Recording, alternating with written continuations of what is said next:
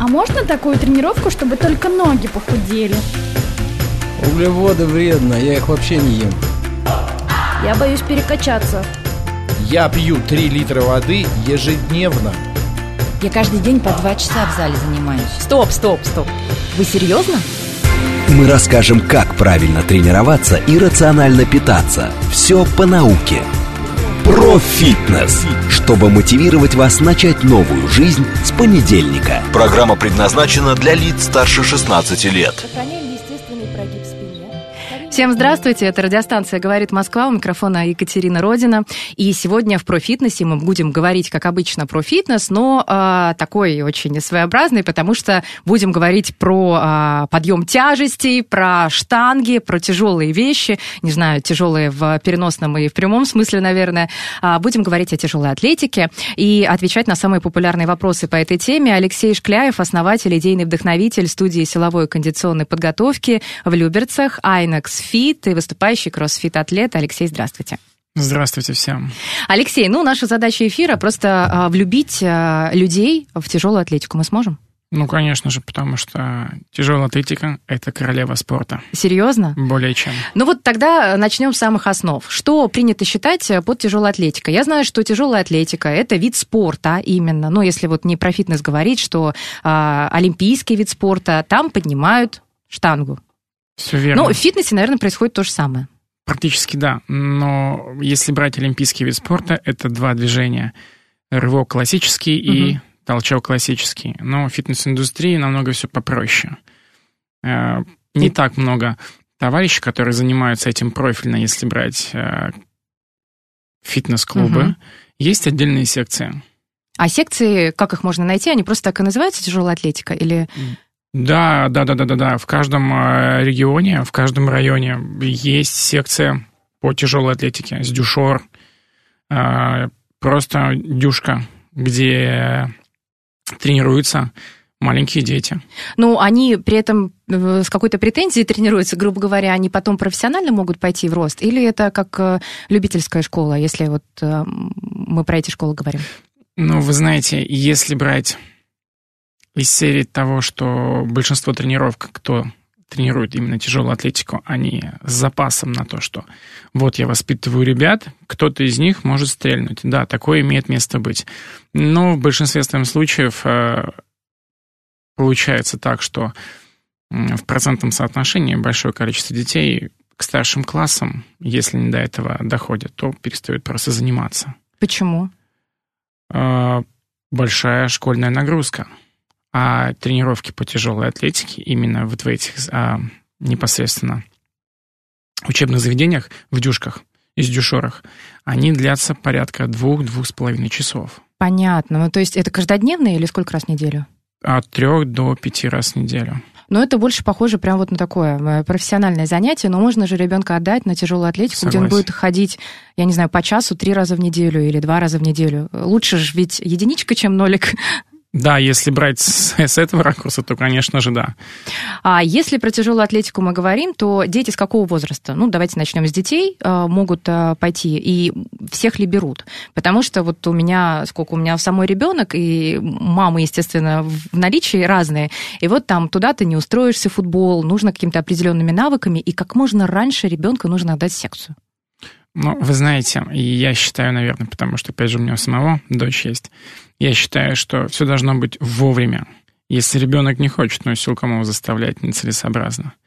Ну, если брать тяжелую атлетику, а, есть заблуждение.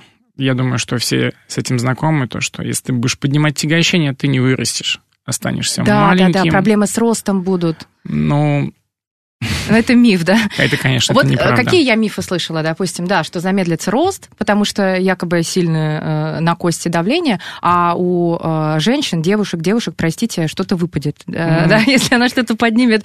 А, ну, я слышу, что об этом говорят серьезно какие-то люди, да, вокруг. Это неподтвержденные данные. Даже если это было, то это единичные случаи.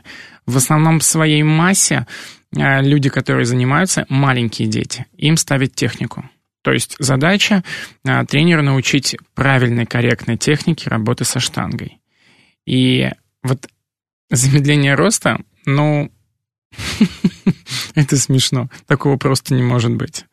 Потому что ребенок, занимаясь тягощением, помимо штанги же есть другие упражнения ОФП, и даже тренера советской школы это все используют на себе. А начнем с того, что сама по себе тяжелая атлетика делится на несколько движений. Вот, как я уже сказал mm-hmm. ранее, рывок и толчок. И основные эти два движения дробятся еще на части. То есть я, условно, я не прихожу и не делаю два движения, Два, два с половиной часа. часа. Но такого быть не может. Есть огромное количество подсобной работы, на что как раз делается упор а, в детском спорте, в детском спорте и вот в, каких, в таких вот специфичных э, заведениях. Ну, с какого возраста отдавать ребенка? 5-6 лет. 5-6 лет. Ведь а, дети, они, как правило, если у них спрашивать, допустим, пойдешь ты, он же не понимает, о чем речь, он же никогда не знает, не видел, а если даже и видел, он же не знает, как это. То есть его нужно сначала отвести, чтобы он потом сказал, хочу я или не хочу. А бывает так, что ребенок на первом занятии не хочу, а через несколько хочу, или наоборот. Да, это имеет место быть, но современное общество, к сожалению, или к счастью, заставляет детей а, принимать, не заставляет, помогает принять физическую нагрузку через игру. Да и взрослым, я бы сказала, через игру очень хорошо проходит, подходит. Да, и в этом, получается, заключается основной э, фокус развития тренера. Если ты обладаешь такими профессиональными навыками, когда ты можешь завлечь ребенка игрой, а, а не просто ребенок пришел, вот мы здесь поднимаем, тут мы приседаем. Потому что, как вы сами понимаете, детям это ну, нисколько не интересно. От слова совсем. Вот. И осознание это приходит попозже. И вот когда у детей появляется осознание, условно, из 10 человек начальных остается 2-3. Поэтому этот набор идет постоянно, постоянно, постоянно. У нас э, на районе постоянно это объявление. Происходит угу. набор. Ну, Дюш.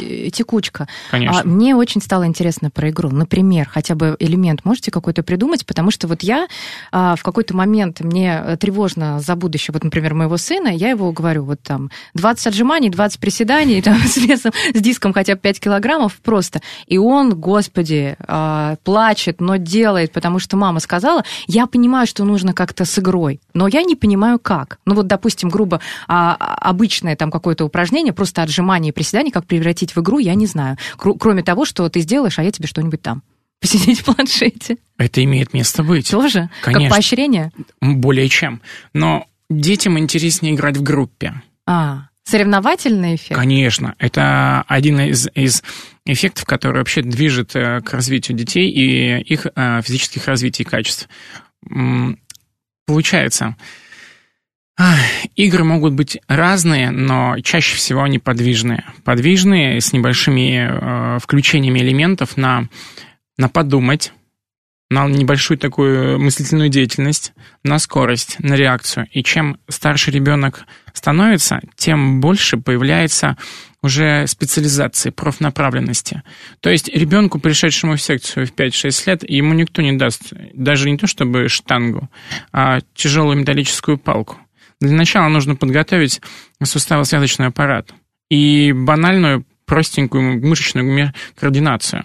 Угу. И э, просто ребенок, чтобы освоился э, в данной секции а потом уже начинается, ну и, наверное, у каждого ребенка что-то получается лучше, что-то Конечно, хуже, это да. видно со стороны, да. что-то дано, что-то не дано. Детский спорт, он такой. А мне даже интересно, а, вот я просто групповые веду, и ко мне приходят а, взрослые люди, кто-то быстро схватывает, вот даже я говорю про новичков, да, кто-то быстро схватывает какие-то технику движения, а кто-то ходит годами, и все равно не получается. Я понимаю, что, ну, ну, почему-то бесполезно. Не знаю почему, но в групповом формате сложнее это все работать. Персонально, конечно, лучше. Но э, среди детей тоже, наверное, бывает, да, какие-то, э, что, ну, не дано. Э. У детей попроще, потому что они могут все.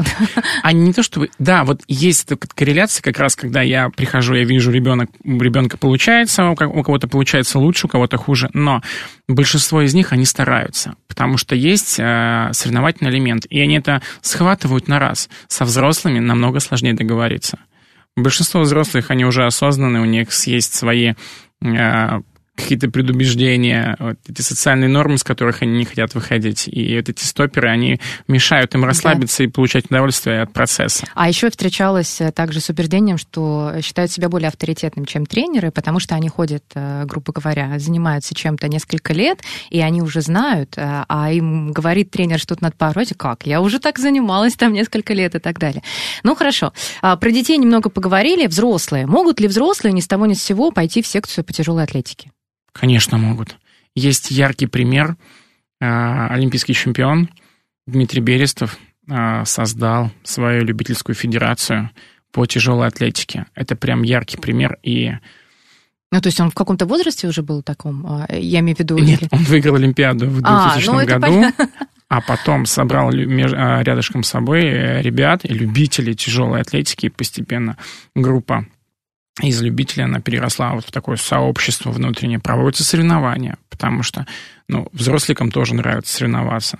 И там прям возрастной контингент, начиная там от 18-20, заканчивая 50+. плюс. Людям нравится поднимать. Но не всем, не всем. Потому что это весьма специфичный вид физкультуры. Ну да, встречаешь же людей, которые говорят, что я вот что-то такое тяжелое не подниму, они... Стереотип. Это стереотип. Стер... Страх, что что-то произойдет? Конечно же, это страх. Но вы прекрасно знаете, что с дуру можно все что угодно сделать со своим организмом. Вот. Самое главное а, попасть, а, лично я скажу, наверное, за себя это к нужному тренеру. К нужному тренеру, который тебя замотивирует. Это очень легко. А чтобы его найти, это же нужно попробовать. Согласен, Несколько. согласен. Поэтому, ну, все опять же отталкивается от местности, где вы располагаетесь. Вот.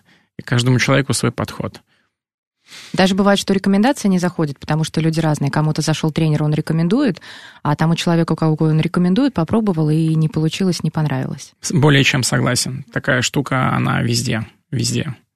А, ну вот, чтобы просто заняться тяжелой атлетикой, ну, секцией, допустим, не профессионально, ну, по крайней мере, попробовать взрослому человеку, который раньше до этого ни разу подобное не делал. А ему нужно просто прийти или э, что? Есть какие-то группы для начинающих ведь, да? Mm. У них тоже какие-то подводящие движения. Сразу же штангу не даете большую. Никто никому, э, никто никому штангу не дает изначально.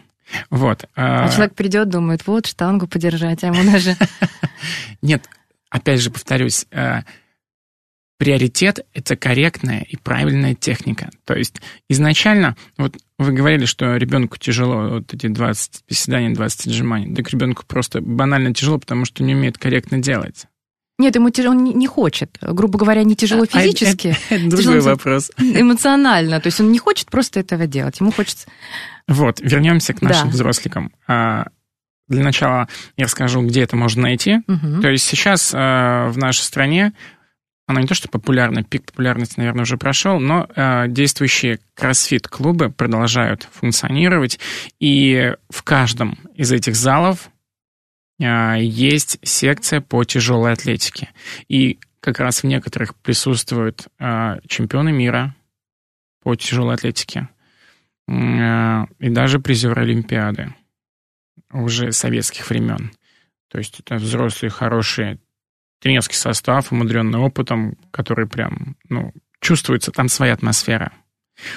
Вот. Или на районе найти секцию по тяжелой атлетике. Они уже а, муниципальные. А, и там за символическую плату можно также тренироваться. Что касается новичков. Новичкам, конечно же, сложнее. Для этого нужен как раз тренер, который будет направлять в нужное русло энергию, которая присутствует. Ну, то есть нужны человека. скорее персональные занятия, или можно в мини-группах а, начинать? Если брать финансовую составляющую, то целесообразнее, конечно же, да. Все упирается в деньги. Конечно. Вот, и как бы в группе здорово, замечательно, но в персональном формате намного эффективнее. Просто э, когда условно 10 человек, и ты объясняешь задание движения, нужно же с каждым поговорить, потому что у каждого есть свои особенности, свои э, болячки, с которыми нужно которые нужно обойти и сделать так, чтобы получилось движение корректное, и чтобы человек сам почувствовал, что вот оно, движение-то получается, все же хорошо, я могу. Вот так. Ну, а если есть какие-то ограничения по здоровью, ну, даже, я бы сказала, плюс мнимые ограничения, когда человек думает, что ему это нельзя, а, и, а, а, ну, там, допустим, бережем, бережет спину излишне, а, когда она у него болит, и считает, что ему там противопоказан вообще подъем тяжестей, а, вот в этом случае а, мы соблюдаем же рекомендации врача, если они есть, либо это просто какие-то убеждения человека фитнесиста, взрослика или кто он там? Я когда был студентом, проходили uh-huh. практику. И нам взрослые преподаватели физкультуры всегда говорили, помните, ребят, самое главное, когда вы работаете с детьми, это не навредить.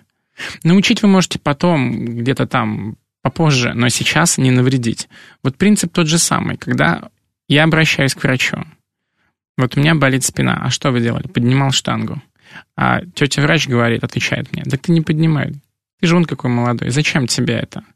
Я все к тому, что э, рекомендации врачей, те, кто не занимаются физической активностью, они именно такие, не навредить.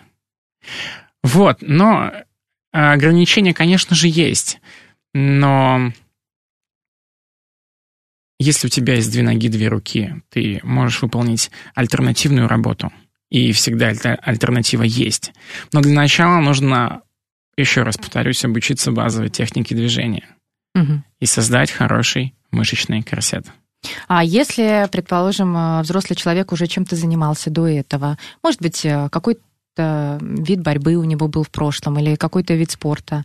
А, что ему, ему же нужно подтянуть? Ну, это тоже опять персональная работа, скорее всего. А, что у нас э, с техникой опять выяснять, выяснять, э, что подтянуть, что э, получается хорошо. Для те люди, которые приходят заниматься штангой, а, и у которых есть бэкграунд, это круто, потому что у них есть определенный двигательный шаблон, но тяжелая атлетика это не, не прежде всего не только сила, это гибкость, и она должна быть специфичная. Вот. Угу. Ну хорошо, тяжелая атлетика. Ну, а если вот прям конкретно пройтись, вот какие а, упражнения, с чего вот начинаете, если новичок? Если, если пришел. Если новичок. Если не вот, э, вот эти два движения олимпийские, а другое, все подводящие или на гибкость, что нужно? Прежде всего, я сейчас лично за себя скажу. Да. У меня есть несколько тестов, которые определяют э, подвижность голеностопа, плечевого пояса, э, гибкость спины. Вот. И далее, после этих тестов, мы смотрим на болячки, которые есть. У большинства людей, 80% это плоскостопие, это вальгус. Жуткий, страшный вальгус. Вот. А также к этим же процентам добавляются плохая подвижность плечевого пояса, укорочена грудная мышца, вот, потому что большинство людей находится в сидячем образе жизни. Вот, я и... уже представила это среднего человека, среднестатистического. Все, как вы описываете. Со скругленной спиной, с укороченной задней поверхностью бедра. Но это такая уже специфика. То есть эти моменты, их можно сразу же первоначально облегчить, вот эту укороченность мышечную. И механика сразу же движения будет намного лучше. Вот. Какие инструменты? А, миофасциальное расслабление, угу. релиз и с помощью манипуляций определенных. Ну, там есть базовый набор, который, в принципе, работает на всех. Ну, вот, и, наверное, первоначально, конечно же, нужна специфичная обувь, потому что плоскостопие. Вот, такое. кстати, я про это хотела спросить, потому что часто вижу, что и босиком занимаются, и в носочках. А это, наверное, Катя, вы где-то в другом месте да? видели, да. Но подъем со штангой босиком это шапито, это цирк. Это, это занимаются люди, у которых есть хороший кто-то умеет делать хорошо. Ну, не знаю, в ТикТоке не такое увидишь. Там и на, будут на боссу поднимать со штангой рывок делать э, или на какой-нибудь такой нестабильной поверхности. Ну, понятно. То есть нужна какая-то обувь. Это что, ортопедические стельки? Нет, вот я как говорю своим ребятам, э, кто приходит тренироваться, а, база — это штангетка, то есть это специфичная обувь, вот как на горных лыжах катаемся, это фиксация голеностопа, она завышен каблук и плотная фиксация самого голеностопа. Это первое. А, второе, можно подарить себе на день рождения ортопедические стельки и вкладывать их в любую обувь, которая, в которой вы занимаетесь. Вот. И третий вариант — потратить денег на волшебного двигательного специалиста, который может специфичными манипуля- манипуляциями улучшить подвижность вашего голеностопа, поработать с плоскостопием, с вальгусом тем же самым, улучшить работу ягодиц и прочего-прочего. Вопрос. А, плоскостопие у многих есть, ну, допустим, у меня, я просто по себе знаю, а, когда я в режиме нахожусь расслабленным, у меня это плоскостопие, ну, явно видно. Когда, например, а, я в режиме э, на тренировке а, или просто привыкли мышцы, ну, то есть у меня уже образуется свод. То есть таким образом, когда я даю себе расслабляться, то есть какие-то два режима, которые переключаются между собой. А, когда я выхожу из этой студии, там, я могу чокать и говорить слова паразиты, блинкать. Тут, когда я веду эфир, а, у меня включается режим, и то же самое как будто бы происходит с а, плоскостопием. То есть, когда я приседаю, соответственно, у меня не происходит заваливание, у меня все это собрано в арочку. Но когда я выхожу, я могу заваливать колени вовнутрь, у меня сразу уплощается свод и так далее. Это головной мозг работает. Нет, что это работает? Ну, опять же, состояние центральной нервной системы. То есть в моменте, когда происходит работа с отягощением, это же опасность. Что-то на моей спине или над головой может меня сломать, поэтому нужна концентрация. Если этой концентрации не будет, будет больно, ну, а потом к врачу. Соответственно, какой-то... Мы, мы же находимся в напряжении не такое длительное количество времени, верно? Там от 10 там, до минуты, а все остальное время в расслабленном положении состояние. Но вот в вашем случае... Нет, я просто как пример привела, просто какие-то такие. Да, э, это имеет место быть. Э, почему нет? Если даже про атлеты, про спортсмены э, как раз э, используют расслабляющие процедуры. Ну вот смотрите, если про спортсменов, очень коротко. Не все же спортсмены идеальные, не грубо все. говоря. Не все, не там все. у всех э, нет плоскостопия, у всех идеально спинки какие-то ровненькие. Все же мы люди, и мы Да. можем, ну, мало того, что мы можем несимметричные быть, э, там правая, левая рука, нога и так далее, и родившиеся из-за травмы, и все равно мы можем э, завоевывать, как делают это спортсмены, разные награды и результаты отличные. Да, цена вопроса. Все опирается в цену вопроса. Но, с другой стороны, если ты криво поднимаешь, но поднимаешь много, Мгм. это... Есть, как мой тренер говорил в университете, есть идеальная техника, стандартная, да, красивая, а есть специфичная. И если вот ты побеждаешь на неспецифичной, ты уникум, и это имеет место быть. Тут принцип тот же самый. Ты можешь криво много поднимать, ты будешь чемпионом, но это будет лично твоя техника. А все остальное ты должен следовать определенным стандартам и законам. Но исключение только подтверждает правило. Но, грубо говоря, больше вес же поднимают тяжелоатлеты э, с э, круглой спиной. Нет, такой- нет, это единицы, единицы. Их не так много. В основном ребята, которые тренируются э, так, как и положено, по классике. Но вообще запрета прямого нет. Э, Ну, то есть можно знаете- поднять как угодно. Только поднять. Нет, нет, нет, нет, Нет. нет. Это было раньше, скорее всего. Да, возможно, и раньше такого не было. А, Сейчас, еще раз, техника в приоритете. Ты можешь поднимать как угодно, но тренер за это ответственность уже не несет. Есть рекомендации, которым нужно следовать. Так, а если для спорта? Если результат э, с круглой спиной В превосходит другое, в результат? спорте другое. Мы же про другое говорим. Да-да-да, но я просто перешагнула к профессиональным спортсменам, которые могут показать э, классный результат, при этом техника у них будет не такой, какой обучают. Большая разница. А если посмотреть на э, рекордные подъемы, там нет идеальной техники. Идеальная техника на первых, э, на первых попытках. А когда люди идут на рекорд, там в- подключается все что угодно, потому что такие веса и такие килограммы должны подниматься любой Мгм. ценой. Ну да, вот э, и в этом отличие спорта от э, фитнеса или от любительского направления, потому что фитнес все-таки он про здоровье, здоровье там, где правильная техника, которой обучают тренеры. А насколько может вырасти в силовых показателях а, взрослый человек, пришедший э, впервые на тяжелую атлетику, и за сколько? Если брать... Вот у меня есть ребята, за 4 года кандидат, кандидат в мастера спорта, э, нулевый. За 4 года. За Сколько четыре лет года. э, в начале было? 24. Ну, Ну, молодая, молодая, Молодой. молодая, молодая. Ну, ребята в среднем поднимают по первому разряду. Это сколько? В зависимости от весовой категории. Все понятно. Ну, давайте продолжим через буквально несколько минут. Алексей Шкляев, основатель, идейный вдохновитель студии силовой кондиционной подготовки в Люберцах, Айнекс Фит и выступающий кроссфит атлет. Мы расскажем, как правильно тренироваться и рационально питаться. Все по науке, чтобы мотивировать вас начать новую жизнь с понедельника. Сохраняем естественный прогиб Ну что, продолжаем говорить о тяжелой атлетике и про детей, и про взрослых людей, которые могут заниматься этим направлением не э, только профессионально, но и полупрофессионально или даже не профессионально, просто ради удовольствия, для того, чтобы быть сильными, если получают, ну, если им интересно это направление. Алексей Шкляев в гостях у меня сегодня в программе «Про фитнес», основатель, идейный вдохновитель студии силовой кондиционной подготовки в Люберцах Айнекс Фит и выступающий кроссфит атлет. Алексей, ну вот про тяжелую атлетику поговорили, про технику, от которой вообще не нужно далеко уходить. А силовая вообще кондиционная подготовка насколько сейчас популярна?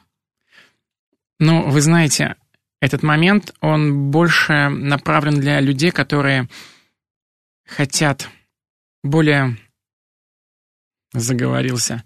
Короче, это, это нужно большинству атлетов, которые из профильных видов спорта приходят, Да. поднять свое физо, Мгм. свою физическую активность с помощью вот как раз силовой подготовки, потому что здесь мы учим техники, опять же, техники базовых движений. Это не только пресет и становая тяга, а есть более специфичные движения.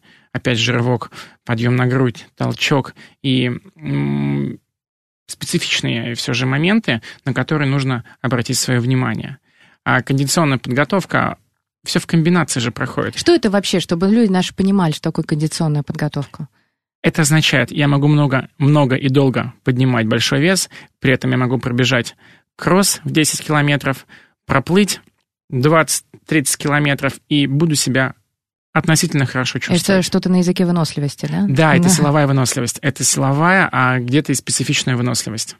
Потому что сейчас фитнес а, шагнул немножечко в другом направлении, нежели это было ранее. Мгм. То есть помимо того, что мне мало быть просто сильным, мне нужно быть еще и выносливым, но при этом я должен быть еще гибким и выполнять э, любой вид и объем тренировочный Еще и можно рабочий. говорить функциональным, я должен Ну, быть. это да, это туда же. Кондиция — это модное, модное иностранное слово. Какие частые мифы вы слышали вот про силовую э, подготовку, вообще про упражнения на силу, от которых, может быть, прям вот прям глаза округлялись? А, Мне врач сказал, что нельзя. А мне вот врач-гинеколог сказал, что будут проблемы со здоровьем, с моим женским. Да, да. А у меня есть позв- межпозвоночная грыжа. А у меня вот тут болит. А мне мамка всегда говорила, что нельзя поднимать тяжести. И вот все выходит из детства. Есть определенный стереотип, опять же, у людей более старшего поколения, что э, девочка не должна поднимать тяжести. Она же девочка, ей еще и рожать. Я вставлю свои пять копеек. На групповые может прийти девушка или женщина, которая берет штангу максимально 2 килограмма. И когда я спрашиваю, а почему нельзя больше, потому что, ну, нет, это очень тяжело. Я спрашиваю, у вас есть кот? А у вас есть собака, а у вас есть ребенок. Оказалось, все есть, и все это носится прекрасно на руках, и это гораздо больше, чем 2 килограмма, но почему-то сам вид железа, ну, грубо говоря, какой-то штуки непонятной, которую нужно куда-то класть на плечи или просто держать руками, возникает э, вот такой диссонанс. Это же мягкое, пушистое, можно поднять хоть и 5 килограммов и носить постоянно, а это что-то железное.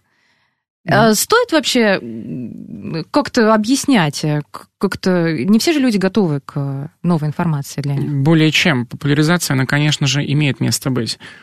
Э, Работа с отягощением, прежде всего, она стимулирует выработку гормонов. А людям старше 30-35 лет это в обязательном порядке. Посмотрите просто на пауэрлифтеров, средний возраст ребят там 30 с копейками. Вот, и большинство чемпионов э, старой школы, ребята за 40 лет поднимают колоссальные килограммы, потому что тестостерон вырабатывается. Вот, и меньше гормонов, меньше и хуже качество жизни. Тут как бы все очень просто. А еще я слышала м, такой страх опасения, ну почему не занимаются силовыми, даже мужчины говорят, ну вот я потягал штангу там вашу, у меня все стало болеть, все я себе подорвал, надорвал, пойду-ка я лучше чем-нибудь займусь. Ну, вот э, стрейчингом, что-нибудь таким мягким, вот йогой, вот от этого точно ничего не будет, потому что только там какие-то вот такие практики будут меня лечить после того, как я с вашей штангой все себе порвал, надорвал. Э, Дело-то в нагрузке и в каком-то... Вы, знаете, дело не в том, что какая-то нагрузка не специфичная, а вот лично я считаю, это мое личное мнение, у нас нет не то чтобы культа, а нет пропаганд здорового, красивого тела. Да, оно может быть гибким, да, оно может танцевать. Помните, как в Спарте? Красивые взрослые мужики, с больш... даже не с, не с небольшими руками и ногами, а они как раз занимающиеся силовой кондиционной подготовкой. Вот, с рельефными животами и прочее, прочее. У нас, к сожалению, в стране вот такого специфичного не то чтобы культа, а его просто банально нет. Соответственно... А какой культ есть? Ну вот э, культ, извините, попу накачать, он же есть среди женщин? Да. Ну, это же, с одной стороны, как бы плохо, что только попу, но, с другой стороны, хорошо хоть и попу. Ну, в смысле, хоть что-то накачать, грубо говоря, какая-то силовая работа над какой-то мышцей. В противовес. Любите меня такой, какая я есть. Борьба с бодипозитивом продолжается в том числе. У нас сейчас культ бега. Культ так, бега. Да. Что Много есть, то очень есть. разных мероприятий. Именно. И на это вбухивается огромное количество денежных средств. Ну, просто огромное количество. Взять тот же самый пауэрлифтинг, ну, как бы раньше это было намного э, масштабней, это было более массово. А сейчас ребята устраивают соревнования, но они, условно, если в потоке в одной весовой категории было 30 человек, то сейчас, дай бог, 5-7 а то и в каких-то категориях по 2-3. Но тренды меняются. Согласен. И, возможно, бег потом уйдет на второй план, но надо что-то делать. А что делать для того, чтобы... Если брать соотношение, какая популяризация тяжелой атлетики и бега, ну, в разы, правда? Э, бросается просто в глаза. Да у нас банально начнем с того, что, ну, условно, э, специфичных э, не школ, а мест, наверное, для занятий штангой. И, ну да, их мало, именно мало специалистов. В негодность приходят помещения, в которых э, ранее занимались, где находятся дюшор и обычные дюшки, оборудование. Тренера за свои деньги из муниципальных учреждений покупают оборудование. И это не только тяжелая атлетика. Вот. Есть такой э, Дмитрий Клоков, потрясающий тяжелоатлет, который популяризирует прям очень на все 200%. И он делал тур посмотреть, как э, тяжелоатлеты по России живут и какие вообще какие условия тренируются. Ну, м- мягко говоря, ну, плакать хочется от того, что м- вот такие штуки происходят. Ну, вообще о тяжелой атлетике я действительно слышу мало. А меньше еще слышу, что женщины занимаются этим но они, направлением. Но они есть. Они есть. Ну, сколько их? Доля приблизительно? Конечно Но же, треть есть хотя бы? Конечно же, мужчин больше, потому что все же у мужчин преобладает э, вот это желание быть сильным, быть главным самцом, самцом в стае. Оно есть, а штанга помогает реализовать. А у женщин что может быть, какой целью? Но все равно же рельефное тело это красиво. Более чем с вами согласен. Рельеф это одно, а сила это другое. А когда все в комбинации, ну, результат потрясающий. Правда? Сколько женщин? Вот, ну, по крайней мере, Если- в вашей студии сколько Если занимается? брать... А у нас 50 на 50. Серьезно? Без шуток. Ну, тогда это огромный успех вообще. Я согласен. Девчонки не боятся, но приходится... а, есть отдельные товарищи, которые приходят так же, а я боюсь. А мне вот врач сказал, нельзя. Вот. У меня там грыжа там, у меня там... Нет, в другом месте, другие болячки. Но после определенного определенной беседы, спустя определенное количество времени, когда человек видит наглядно результат от тренировок, мнение кардинально меняется. Вот и все. Результат в виде чего? Ну, в виде, э, грубо говоря, ну, получай, получается лучше и больше получается взять? Или, или какие-то другие профиты, которые можно вот вне занятий? Прямо пропорционально. Во-первых, самое главное, как у девчонок, у девчонок даже больше, уменьшается жировая прослойка. Уменьшается жировая прослойка, мышцы становятся сильнее, рельефней. И исходя из этого, чем больше мышечной ткани, тем больше я могу поднять. А вот это надо вообще объяснять, потому что до сих пор бытует убеждение такое твердое, что худеют только, только, простите, бегая. А, и вот а, приходят даже у меня клиенты, а, надо побегать, ведь а, вот только кардио, похудение только кардио, только кардио, а от силы меня будет вширь вот так вот толкать и так далее. Надо же тоже это объяснять, потому что не все люди знают что а, силовые упражнения, они в том числе тоже даже лучше сказываются на вообще формах. И просто похудеть недостаточно, потому что просто похудеть косточки и кожа гораздо хуже выглядит, чем косточки что-то там, мышцы, проглядывающие кожи. Это гораздо лучше. Ну да, но самое главное, худеть нужно не от вида деятельности, а от дефицита калорий. Но это уже другая история. Это уже другой вопрос, об этом нужно да, рассказывать и понимать. А, но, тем не менее, все равно же а, можно худеть и в тяжелой атлетике. Более чем, конечно же, конечно же. Комбинация э, сбалансированного, корректного питания э, с тренировками. Ну, кстати, это проблема, когда вот э, человек не способен, ну, допустим, не добирает белка, а белок же он нужен. нужен. И, допустим, для э, того же прогресса. Это тяжело дается. Все мы с вами, вот я все время вспоминаю, все мы с вами из Советского Союза, и в столовке я все время вспоминаю, как до сих пор готовят, и в школах, что там делают. Макарон много, побольше, вот так, котлеточка и э, кусочек огурчика. Вот у нас тарелка получается. Ну, тогда это было так.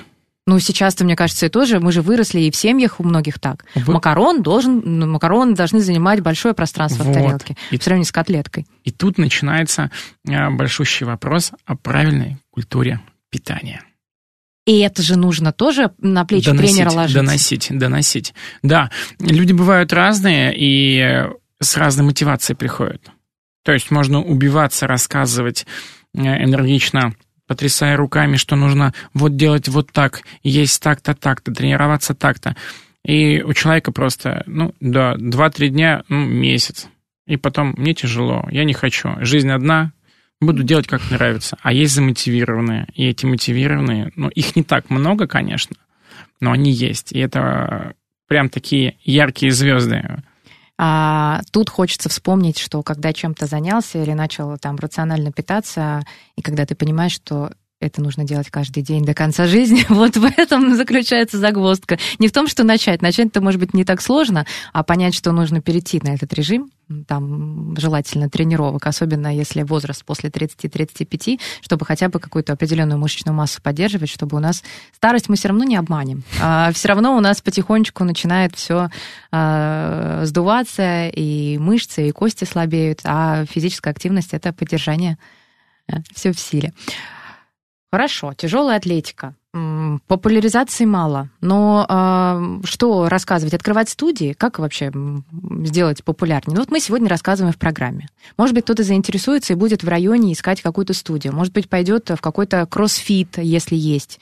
А, потому что для многих-то и кроссфит не очень понятно, чем там занимаются и что это за слова такие. Приду, а там все такие сильные, красивые, атлеты, все делают, а я новичок, ничего не понимаю. Это же тоже определенный барьер прийти в незнакомое место, где как кажется, одни профессионалы.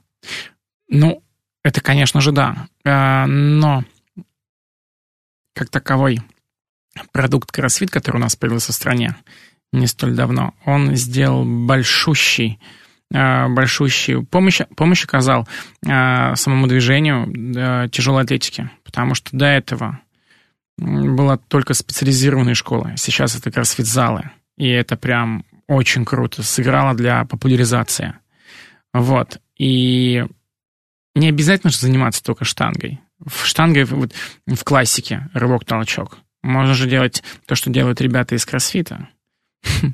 Там побегал, тут попрыгал, тут немножко поднял. Оп, на выходе получил удовольствие. Гормоны в крови, идешь, улыбаешься. На следующий день приходишь. Ну, не зря говорят, что это секта, потому что там, там нет случайных людей. Там люди все пришедшие с какой-то определенной целью и они... Текучка не такая большая, как показывает практика. Костяк, он остается. То есть, кто начал заниматься, да, и, э, да, да. кого кто, прет, грубо говоря. Кто добился результатов. У нас ребята, им нравится соревноваться. Вот это самый, наверное, главный действующий стимул. Не для всех, но для костяка, да. Мне нравится соревноваться, я тренируюсь для того, чтобы мериться силами там с такими же ребятами. Сама атмосфера соревнований, адреналин и э, прочие штуки, которые я делаю со своим телом, проверяя его на прочность, тот же самый режим, дисциплина. Это на выходе, ну, намного ярче делает жизнь твою. Вот так.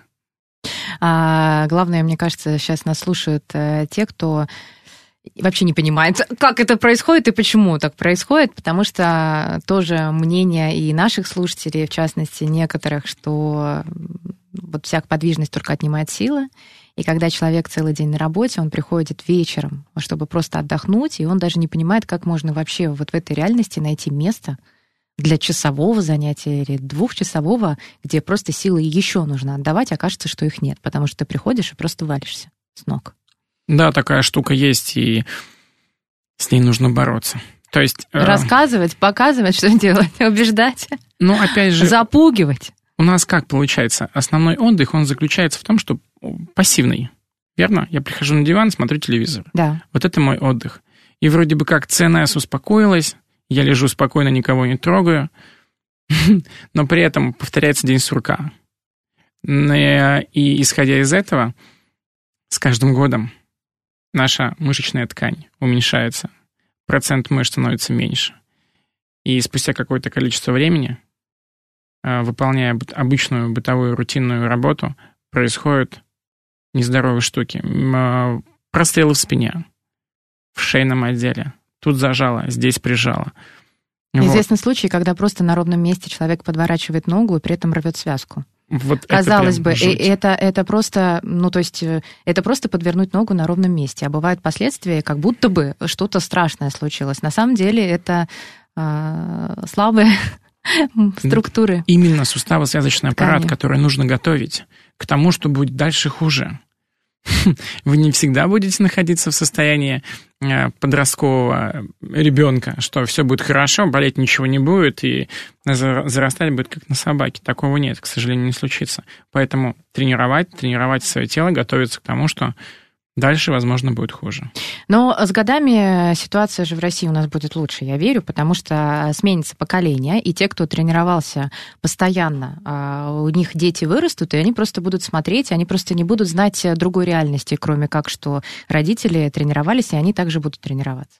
Более чем. Но для этого, но для этого нужно создавать дополнительные центры, э, фоки в каждом районе, верно, чтобы было удобно водить ребенка, не возить, а водить, чтобы было в шаговой доступности? А, согласна. Я приведу пример с бассейном. У меня в районе построен ли бассейн детский.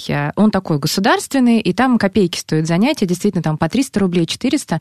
Но там такой был ажиотаж, что они искали тренеров, потому что невозможно. А, был спрос гигантский, хотя район, казалось бы, вроде бы до того, как построили, не нуждался в плавании, а когда построили, а, оказалось, что все дети хотят, чтобы, все родители хотят, чтобы их дети плавали, и получилось так, что на одной дорожке тренируется 20 человек, на соседней дорожке еще 20 человек, и все это там за меньшую цену. Но рядом есть фитнес-клуб, который там в три раза дороже, в четыре раза дороже стоит тренировка групповая, но там будет в группе там 3-4 человека. То есть и, и тут э, тоже можно выбирать, где и, и где, куда, сколько. Все равно кажется, как будто бы недостаточно а, таких, а, да и плавательных, да и вообще каких-то кружков для детей, да для взрослых даже нет. На самом деле а, хотелось бы, чтобы э, каждый квартал у нас сопровождался каким-то либо фитнес-клубом, студией или какой-нибудь спортивный уголок для того, чтобы занимались. То есть то место, куда можно пойти после работы.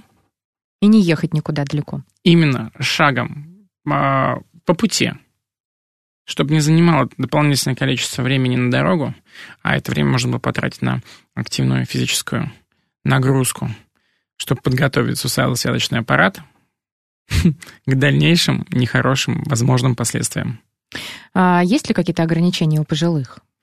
Есть, конечно же. У каждого человека есть ограничения. Какие-то сложные заболевания, а, переломы, разрывы, растяжения, свежие, а, плохая подвижность. Но, опять же, все эти проблемы их можно обходить. Их можно обходить. Даже ребята с сломанными ногами и руками выполняют активность. Вот именно со штангой, если брать эту классику, рывок-толчок, они делают подсобную работу. Я видела, что колясочники даже могут Да. работать со штангой. Вот как раз, к сожалению, нет, не к, не к сожалению, к счастью. Или нет, не к счастью. Не так и не так. Но в Америке это хорошо развита э, как раз поддержка людей с ограниченными возможностями, что они могут наравне с обычными людьми выполнять эту физическую активность. У нас тоже такая штука есть. В Тюмени, я знаю, ребята э, на базе кроссфит-клуба «Нефть» э, в Но, а в Москве есть в что-нибудь? Новосибирске есть. А вот в Москве не знаю. По поводу кроссфита в Москве, вот, ребят-колясочников, я не знаю. Просто есть же разные ролики в интернете, но в Есть. основном это зарубежные, конечно, где тренируются колясочники, как они поднимают, какие они поднимают, и, и веса, и... У нас они тоже есть. Их просто мало. И большинство ребят просто стесняются. Стесняются. Вот. А как сказать-то? А, Есть элемент того, что ну, не все готовы работать а, с такими людьми. Ну, значит, и тренерский состав у нас нужно подтягивать. И Именно. его не хватает, и тренеров. Именно их тоже не хватает квалифицированных, адекватных ребят. Для того, чтобы а, адекватная была нагрузка в зависимости от подготовленности человека. Не под одну гребенку закидывать всех.